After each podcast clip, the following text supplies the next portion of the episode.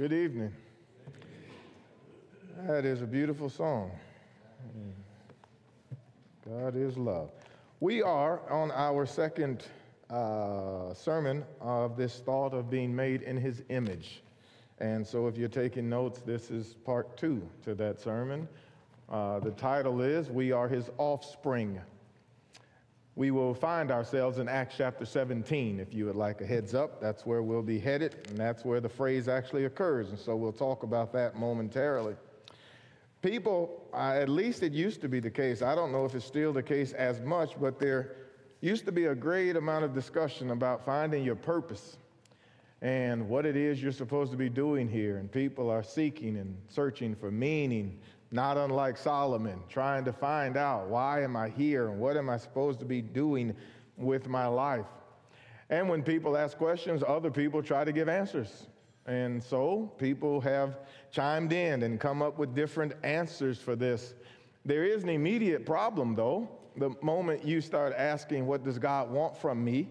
then you will need a message from God in order to know that. And 1 Corinthians 2 8 through 13 makes it abundantly clear that in order to know God's mind, you need revelation from God. Here is the problem God's not talking anymore. And so, without revelation from God, how are you going to answer that question? People realize pretty quickly they have a problem now. I want the answer, I'm looking for it, but God's not talking to me. What do I do next? Well, then people get creative and they just say things like, Well, what are you good at? What do you enjoy doing? Because whatever you enjoy doing and whatever you're good at, then they say things like, God has given you this talent, and all you need to do is find out what it is. And so now you actually don't need revelation from God. Now we're down to you figure it out. What are you good at? What do you like to do? And when you find that, well, then just do that, and that'll be your purpose and your fulfillment in life.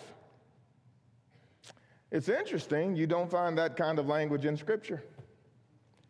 There's nobody really talking like that. I can't cite you a book, chapter, and verse where somebody wanted to know what God had for them to do, and then their, their, their conclusion with that was go find out what you like.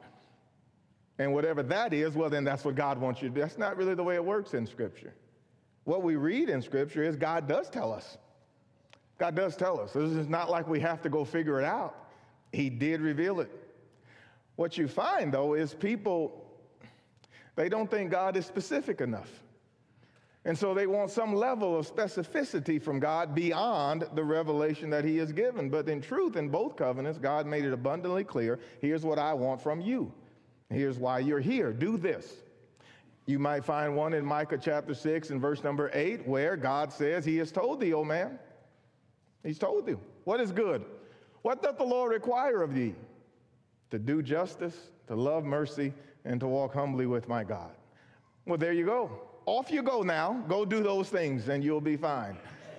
But that doesn't tell me where I need to work. And that doesn't tell me who I need to marry. And that doesn't tell me how many children we need to have. No, he's not going to tell you those things, but he will tell you what you're here for and what you need to do with your life. As you're turning or are already there in Acts chapter 17, one of the greatest sermons in Scripture, the Apostle Paul addresses that and other things, and he ties it to our being made in his image. It is clear that, at least in the city he's in, people have tried to figure it out. In fact, they have well, among the things that they do is they love to sit around and hear some new thing. Because new things, well, that must be it. Have you heard what they're saying in? He heard what they brought to us from. Here is a new thing, and they love to sit around and share and be told new things. The Apostle Paul arrived there. He was stirred in his spirit by the number of gods that they had created, the way that they worshiped those gods that they had made. And he stood there in their midst, and he, among other things, talked about Jesus and the resurrection, which they thought was strange. That's Acts 17, 18, 19, 20. And then he began to preach this sermon. They brought him up to the Areopagus. They allowed him to speak, and the people were around and sitting. And Paul turned their attention to God and his reason for making us, tied it to him sharing his image with us. He begins to talk to them about God, first of all. This is verse 22 to 23 by way of his introduction. Paul stood in the midst of the Areopagus and said, Men of Athens, I observe that you are very religious in all respects.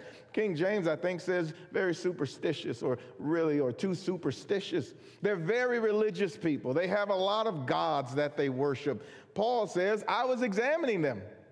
I have to try to imagine as Paul having the truth of man's existence and purpose and the truth of the God of heaven, walking and being ultimately stirred by the amount of ignorance that's there relative to God and to mankind.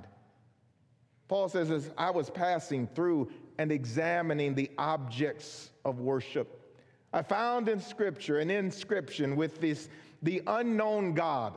Paul says, that's the one I want to talk to you about, the one you don't know.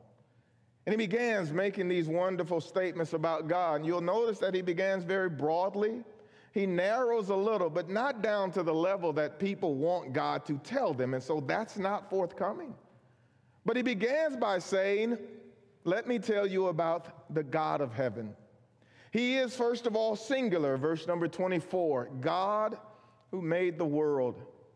He goes on to say, He didn't just make the world, He made all things that are in it and He is Lord. Here is the one you should be worshiping and serving, the sovereign ruler of heaven and earth, the self existing one. He'll later say, the one that doesn't need anything.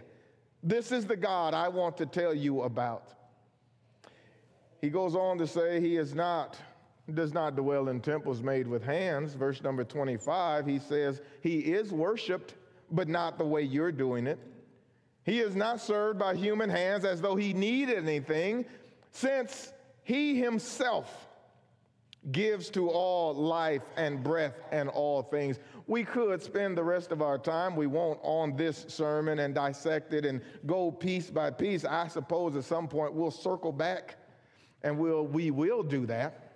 It's noteworthy, though, if you just read this sermon and listen to the details that the Apostle Paul sets forth about the God of heaven. It will be, and it is, an amazing sermon, and it does move some people to believe. But it begins with God, His nature, His graciousness. He gives, that's what he says here in verse 24. We, he will go on to say that he limits. He made all men, verse 26. He made from one man every nation of mankind to live on all the face of the earth having determined their appointed times and the boundaries of their habitations. Maybe in an evidence class, we would point out the fact that the earth is apparently, you should hear that in quotes, actually very much appropriate for human life. That's not accidental. Of all of the galaxies and all of the stars and all of the solar systems and all of the events, no, just one is conducive to human life. How did that happen? Verse 26, Paul says, He made. He made from one man every nation of mankind to live on the face of the earth. That's what he did. And he having set then the appointed times and the boundaries of our habitation, God did that. Carved out this place for us to live, Isaiah 45, 12, and 18, and a host of other passages. It's not accidental. But as we continue there in verse 27, he gets to the meat of our discussion tonight, and that he says he did all of that with purpose and intent. What does it mean to have his image? He says in verse 27 that they would seek the Lord.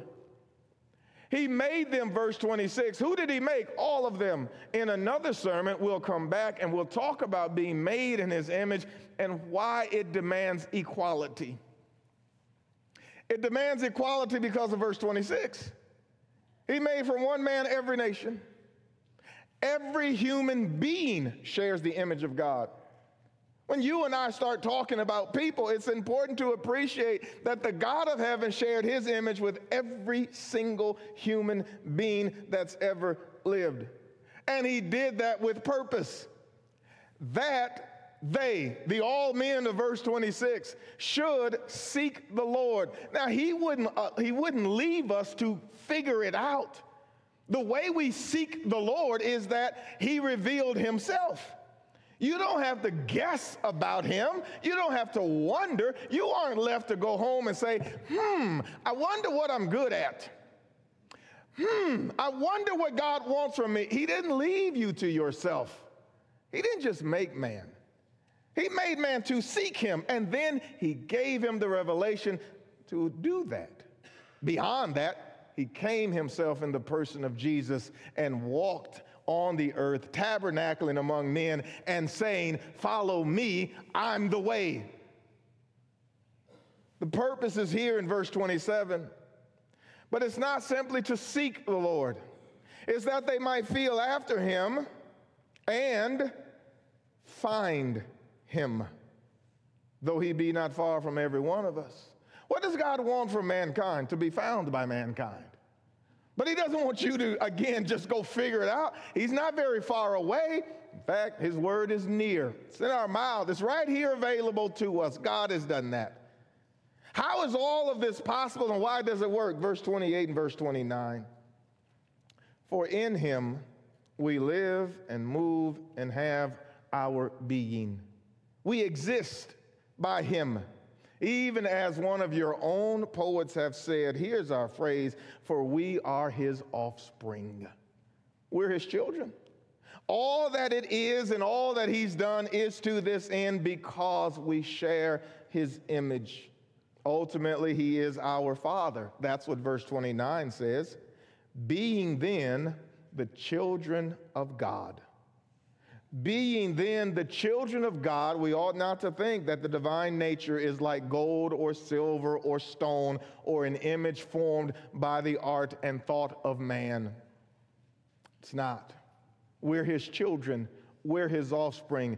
That's what makes us who we are and makes us so valuable to him. He goes on by way of finishing this chapter. He talks about God's plan ultimately to bring us redemption. Verse 30, verse 30 explains how he carried out that plan. Therefore, having overlooked the times of ignorance, God is now declaring to all men everywhere that they should repent. He overlooked the time of repentance or, or sin or ignorance. He, he did not overlook sin. That would be a mistake to think that God turned a blind eye to sin.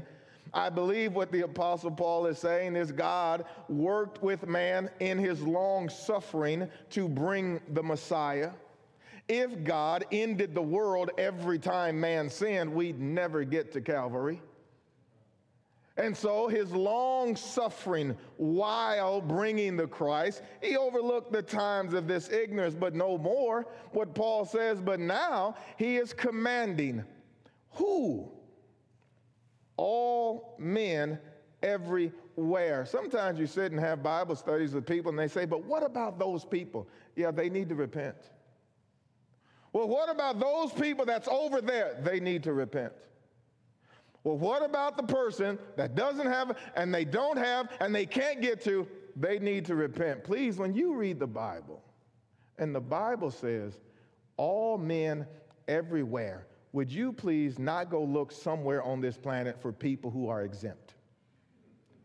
There aren't people exempt from all men everywhere to repent. There is nobody exempt from that. God wants people in heaven. How do they get there? They have to get out of sin. There aren't any exceptions and there aren't any exemptions. Why does Jesus say, Go into all the world and preach the gospel to every creature? This is why, because all men everywhere have to repent. And any man who doesn't, you cannot go to heaven with sin. You simply cannot do that. What should motivate them and us? Verse 31.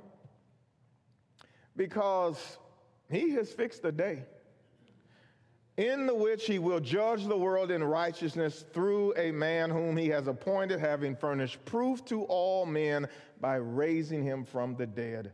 There is a great day coming. We sing that song sometimes. There's a great day coming. There's a great day coming. There's a great day coming by and by. One of the lyrics to that song says, There's a sad day coming.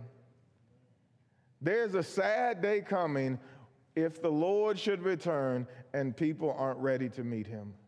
It is a sad day, but do know this the day has already been appointed, the day has already been fixed. Nobody knows when the day is, but it's already determined by God. He knows.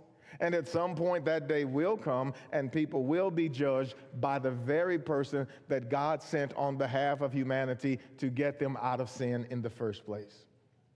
Well, what is my purpose? Well, you have a purpose because you've been made in the image of God, and that purpose, as revealed here, is to seek Him and to find Him. When you find Him, submit to Him, walk with Him, and live faithfully for Him. If you don't do this, and friends, it really won't matter what else you do. Not a whole lot else would matter. Now, I don't mean to suggest that you can't be successful as we count success. I'm not saying you can't attain wealth as, as we uh, picture that and, and you can't make accomplishments, but at the end of your life, if all you have are your accomplishments and you lack the blood of Jesus, you lack the forgiveness of sins, then friends, you will be the first one to say nothing else really matters. There's a rich man in Luke 16. You should go visit him. He's still there. He's still there.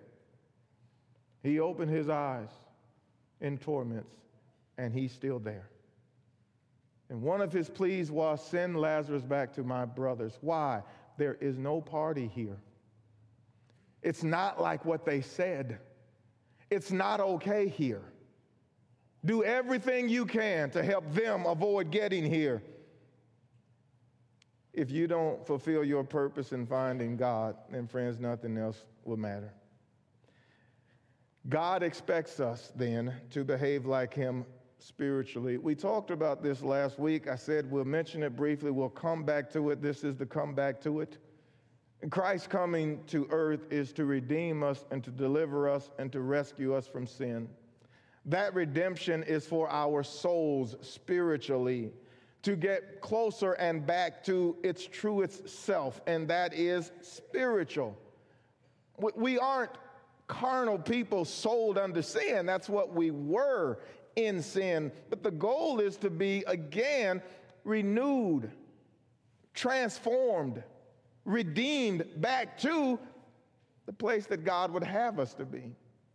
Jesus saw a group of children on one occasion, and he said these words Suffer little children and forbid them not to come unto me, for of such is the kingdom of heaven. What does that mean? So the kingdom of heaven is like children.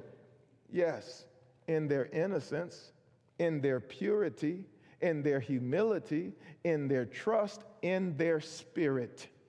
What does God want for his people? To be like that. Let me ask you a question. Have you found it difficult to be like that?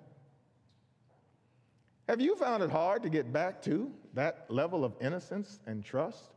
What happens in the world when you and I get headed into sin? It changes us it begins to harm our image. It hurts, it darkens, it distorts, it weakens, it alters, it damns, it dooms our spirit. Like Adam and Eve, when they first sinned, our eyes are open. That's what happens in sin. You're open to new experience, things you shouldn't have seen, thoughts you shouldn't have had, and actions you were not intended to partake in. And as we start out as little children, that's not how we start. We don't come here as sinners. No, we grow from that innocence and we grow and we learn and we process, and eventually, at some point, we sin. And we began our trouble and our journey with sin. It causes us to see ourselves differently. How often have people talked about struggling with image, self image? I don't think this about myself. I don't feel this way about myself. Why don't you? Sin will harm your mind, it will harm your thoughts about you. You'll begin to wonder Am I good enough? Am I worthwhile enough? Am I this enough? Who's doing that to you? Nobody else is doing that to you. That's coming from in here. How did that happen? I haven't seen any two or three year olds with image problems. I just haven't. They are just as free and as fun as and just free as anybody can be. But sin does this. It doesn't just harm your own mind to make you look at yourself differently. You start looking at other humans differently. Next thing you know, we start speaking in some broad terms. You know those people? I don't know who those people are. They're just different than you. Those people, you know they, you know them, you know you can't trust. Who can you trust? Nobody. You mean to tell me there's nobody? You can, no, you got to watch out for. How do you get like this? Well, man, they'll hurt you. They'll get you. They'll just, you better get them before they get. How does this, it, it begins to distort. But it also distorts your beliefs about God. That's really what happened to Adam and Eve. They began to think of God differently, and so too we. The world's problem is a sin problem, and it's trauma to the soul, is what sin is.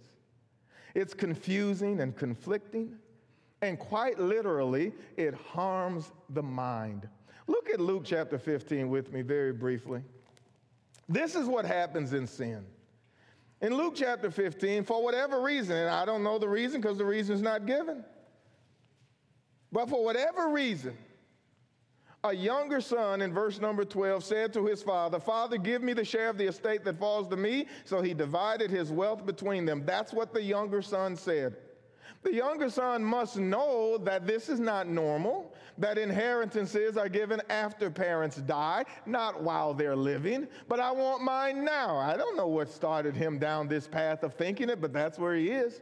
As a result of that, verse number 13, the Bible says, not many days later. You know, when you read this parable and you read this context enough, you read it enough, and it begins to sound like, well, he got his stuff and he left. It's not at all what happened. No, he asked on one day, verse number 12, Father, give me my inheritance. And then verse number 13, the Bible says, and not many days later. So he spent time in the house? Yes. With the money? Yes. Thinking? Yes. And at some point, this was the plan. Not many days later, the younger son gathered everything together and went on a journey into the far country. And there he squandered his estate with loose living. Now, when he had spent there everything, a severe famine occurred in that country. He began to be impoverished, so he went and hired himself out to one of the citizens in the country sent him in his field to feed swine. He would have gladly filled his stomach with the pods that the swine were eating, and no one was giving anything. Somebody said, Well, Eric, that's just normal. There's nothing here wrong with this boy's mind. Well, it doesn't. It may seem that way until you get to verse 17. I don't know how yours reads. I think the King James might say, when he came to himself. The implication being, he wasn't at himself. When wasn't he at himself? When he asked for his father's inheritance, when he waited a few days and gathered his things, when he walked out of his father's house to the far country, when he spent everything he had with riotous or wasteful living, when he was in a pig's pen contemplating eating with the pigs. Surely you would say that's not right thinking. You're not at yourself when you're doing that. What would make a person sin? Would take a person out of the Father's house and lead them to a pig's pen. Sin would do that. How do you get out of that? He came to himself. The NASB actually says when he came to his senses. When he came to himself, now in his right mind, now thinking correctly, he says, I'll go home to my father. This is what sin does to the spirit. It harms the spirit. It affects the mind. It affects the actions and the things that we do. Our walk, our thoughts determine our actions. Still in your Bible, look there in Mark chapter 7. Mark chapter 7, Jesus has a conversation with some individuals who, at least for themselves, they have decided that cleanliness is next to godliness. That's what they believe on some level because they don't eat and, unless they wash their hands, and they have given great attention to the cleanliness of the body. To which Jesus says, No, that's not it at all. Verse number 14, after he called them to again, he began to say to them, Listen to me, all of you, and, and understand. Listen to me, all of you, and understand. There is nothing outside of the body which can defile a man. It goes into him, but the things which proceed out of the man are they what defile the man. If anyone has ears to hear, let him hear. Now, the crowd disperses The disciples come back and they ask him, Would you explain that in more detail? To which Jesus says in verse 18, Are you also without understanding? Do you not understand that whatever goes into a man from outside cannot defile him? Why not? Verse 19, because it does not go into his heart, it goes into his stomach Physically, that's what happens. We eat things, consume things, it goes into the body. The body does its processes that God has designed it to do, and then it's expelled, and there you go. There's no defilement there. That's the Lord's point. But a man can be defiled. How? Well, let's just keep reading. Verse number 20, he was saying, That which proceeds out of the man, that is what defiles him. For from within. Out of the heart of men proceed the evil thoughts, the fornications, thefts, murders, adultery, deeds of coveting, wickedness, as well as deceit, sensuality, envy, slander, pride, foolishness. All these things proceed from within, and they defile the man. God's image is the inner man. And that inner man is defiled by the things that are in the heart of man, the mind of man, and eventually what's in will come out. It's why there is so much emphasis in Scripture on the protecting and the guarding of the heart. Because out of it flows the issues of life, Proverbs 4:23. Guard your heart with all diligence for out of it flows the issues. The very essence of life comes from within. Question How do things get in? If taking something from outside of my body and eating it is not going to defile me, if what is inside comes out, that defiles me, how to get in there? It's the spirit of man that you and I share with God. And that spirit needs to be protected by what it eats and what it consumes. Because what it ingests, what that spirit imbibes, will affect that spirit, will affect the mind, will affect the actions, will affect the words. Why do I say the things that I say? Something is in there that I use to say that. Why do I do the things I do? Some people, again, trying to figure out always dealing with the symptoms. Here's what I'm doing, I'd like to stop it. No. While that might, might manifest some immediate results temporarily, it won't fix the problem because the problem is not the action, the problem is the thought behind the action. And if that is not corrected, if that's not fixed, then the actions are going to inevitably continue as long as those thoughts are present, moving you to do those. What sin does is it distorts our ability to see spiritually. And what should be repulsive and evil, ultimately, if we're not careful, will be seen as good and okay. What should be avoided actually can become desired.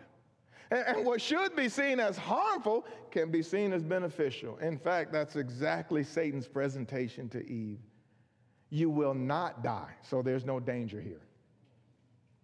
But you will be like God. Actually, there's going to be great benefit to you. What should be avoided, actually, when she saw it, she desired it, she took it, it actually became desirable to her. Same thing with us. Why does this happen? Because we're made in his image and it's our spirit that we must protect and shape and mold to be like him. That's what God is after, and that's what Jesus came to do. What's the solution? Get out of sin. This is why God sent Jesus. You and I couldn't do this on our own. And so God sent Jesus. He came to redeem us, to justify us, to save us, to deliver us. And what the Bible describes it is, in, in many passages, one way or another, is newness.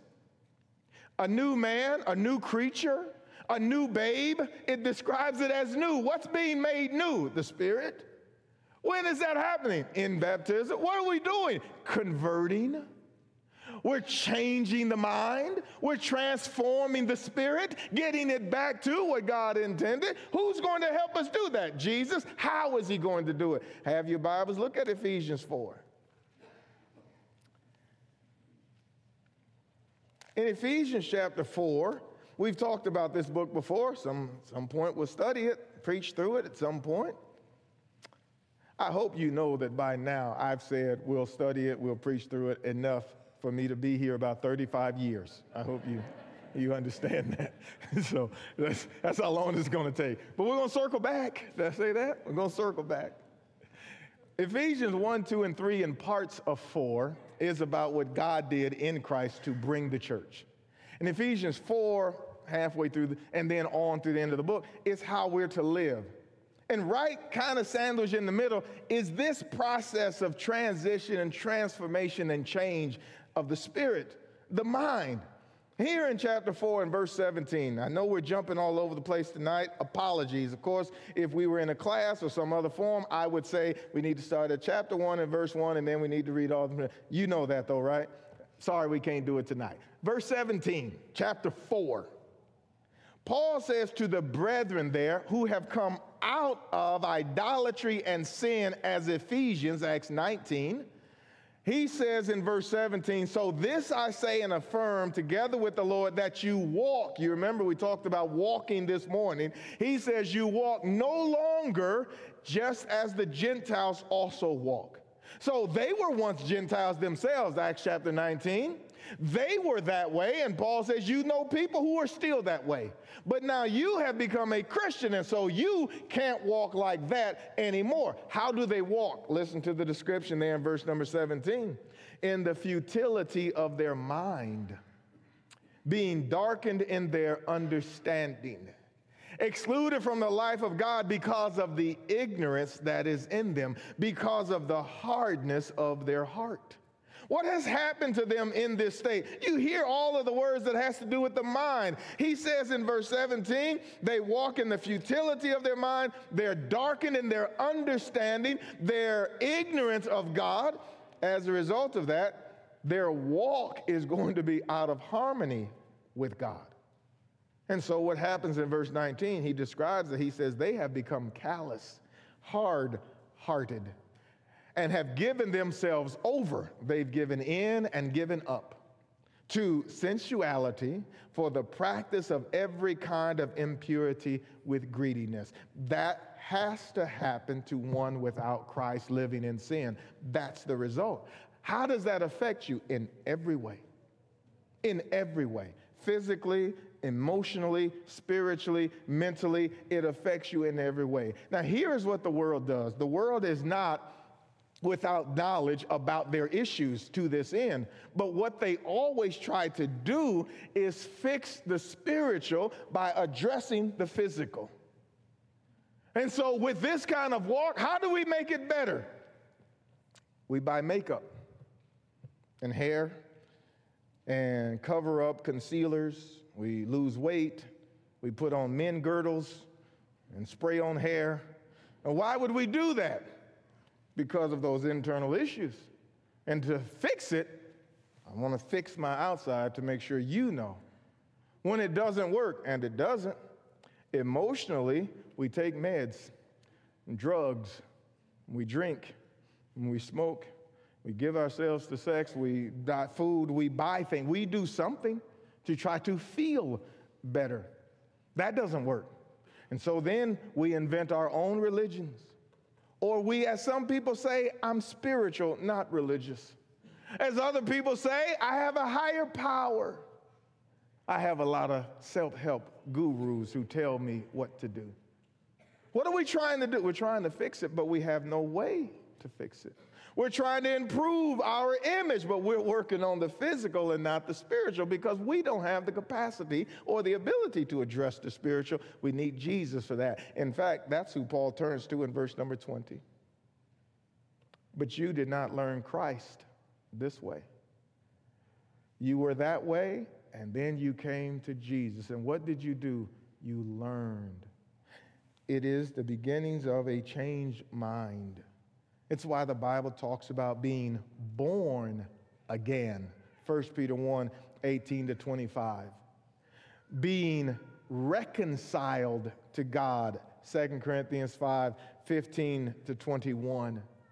What happens then when I changed, when I'm transformed, when I'm renewed. Notice the progress there in verse 21 down to verse 24. Paul says, If indeed you have heard of him, have been taught by him, just as the truth is in Jesus, that in reference to your former manner of life, you lay aside the old self, which is being corrupted in accordance with the lust of deceit, and that you be renewed. Where? In the spirit of your mind. Your mind is being renewed, renovated, made over. And then you put on the new self. But this one is like God which in the likeness of God has been created in righteousness and holiness of the truth.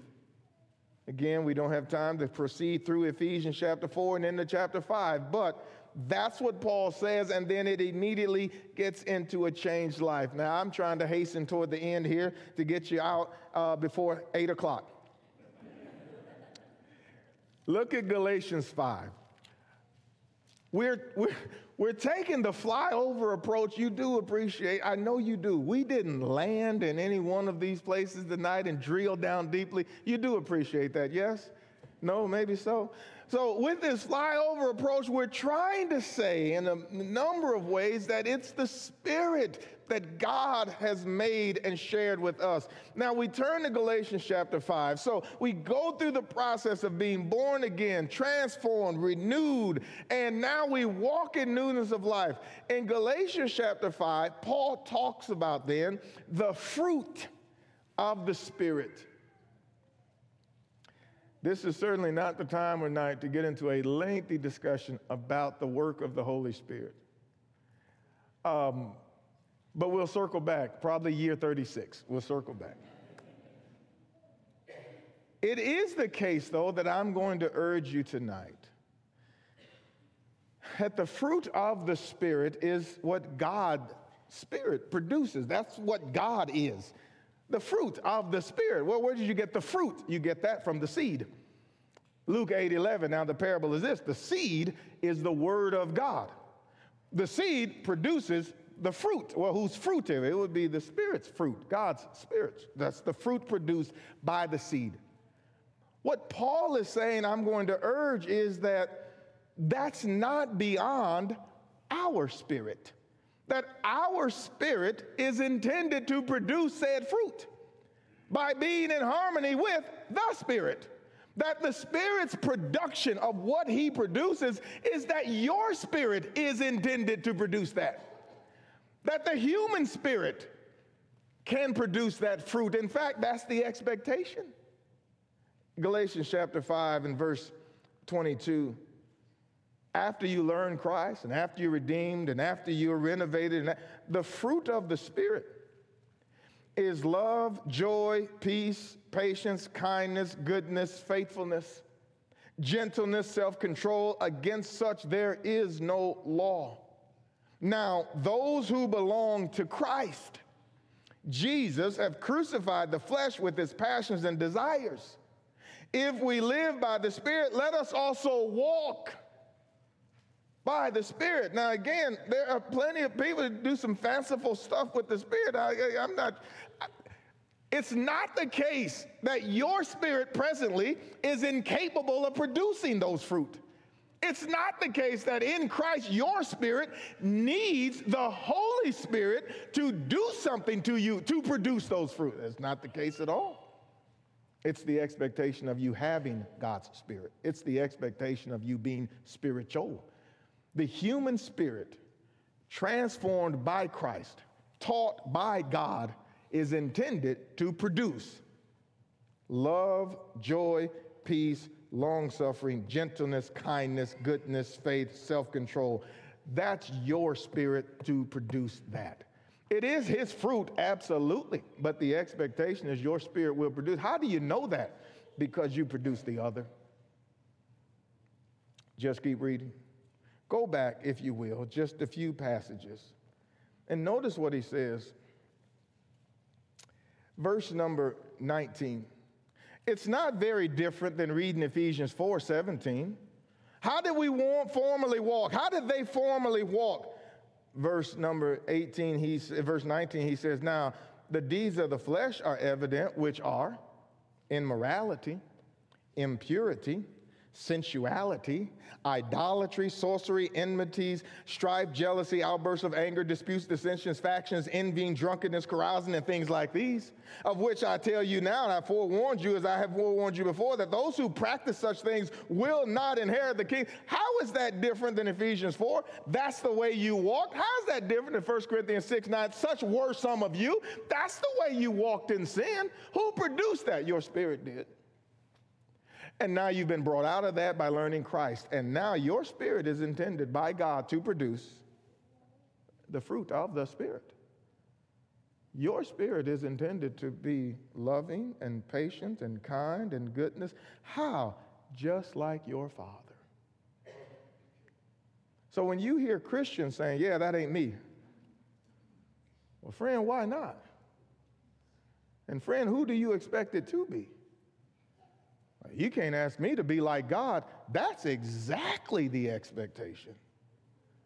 He's not asking you to be like somebody else. He's asking your spirit to be like his spirit, like these. That's exactly what he's asking. In fact, he says it in such simple terms. Matthew 5 43 and verse 48, the end of that passage says, Be like your heavenly Father. In Ephesians chapter 4, we didn't read it, verse 32, that passage says, Be like your Father. The expectation is his offspring will be like him. Luke 6 36, be therefore merciful as your Father is merciful. John 13 34, a new commandment I give you that you love one another. How? As I love you. Matthew 6 14 and 15, forgive as I have forgiven you. It means we can be like God. It means we can be like our Heavenly Father. In fact, it means that's the expectation of God. But you can't do that over here without Him. You can do that though when you come to Him, you obey, you submit, you transform your mind, change your heart, change your mind, then the expectation is you will bear the fruit of your Father. You will be like Him. In the end, it also means we can work together with Him. Paul describes it in those terms, at least with reference to the apostles. He says, We are laborers together, not for God, although that's true too. He says we are laborers together with God. The church, that's heaven's plan and heaven's purpose. And the individuals who come out of that world and into that church, image sharers of God, transformed into his image, made like unto him, expected then to be like him and work with him in bringing others to the same place. Now, the Christian tonight, we beg, urge, plead you to become one. You need your life transformed. You need your mind renewed. You need your life given to Jesus. You need the newness that he offers. Friends, the other option is simply to keep laboring and toiling under the weight and burden of sin. And in the end, friends, life will be miserable here and eternity will be lost to you. I said this morning that God won't send anybody to hell, and that's true. And I didn't cite you a reference for that, and I felt bad later, but there is a reference. It's Acts chapter 13 and verse 46. The Apostle Paul talking to the Jews, he actually said these words It was necessary that the word of God should be preached to you first, but seeing you put it from you, and judge yourselves unworthy of everlasting life. Friends, don't judge yourself unworthy of everlasting life. Become a Christian, submit to Jesus, change your heart and your mind, and let him save you. Believe that he's the Son of God and repent. Confess his name and allow yourself to be immersed in water, buried with him for the forgiveness of your sins, and then become a new creation in Christ and walk and tra- be transformed more and more like him. Christians, if you're here tonight, brothers and sisters, let me say this. Please do not allow another day, week, month, year to pass believing I can't be like God. Please don't allow yourself another day, week, month, year not transforming yourself to be more like God. The expectation is that his children will bear the family resemblance. We can help you in any way tonight. We invite you to come as we stand and as we sing.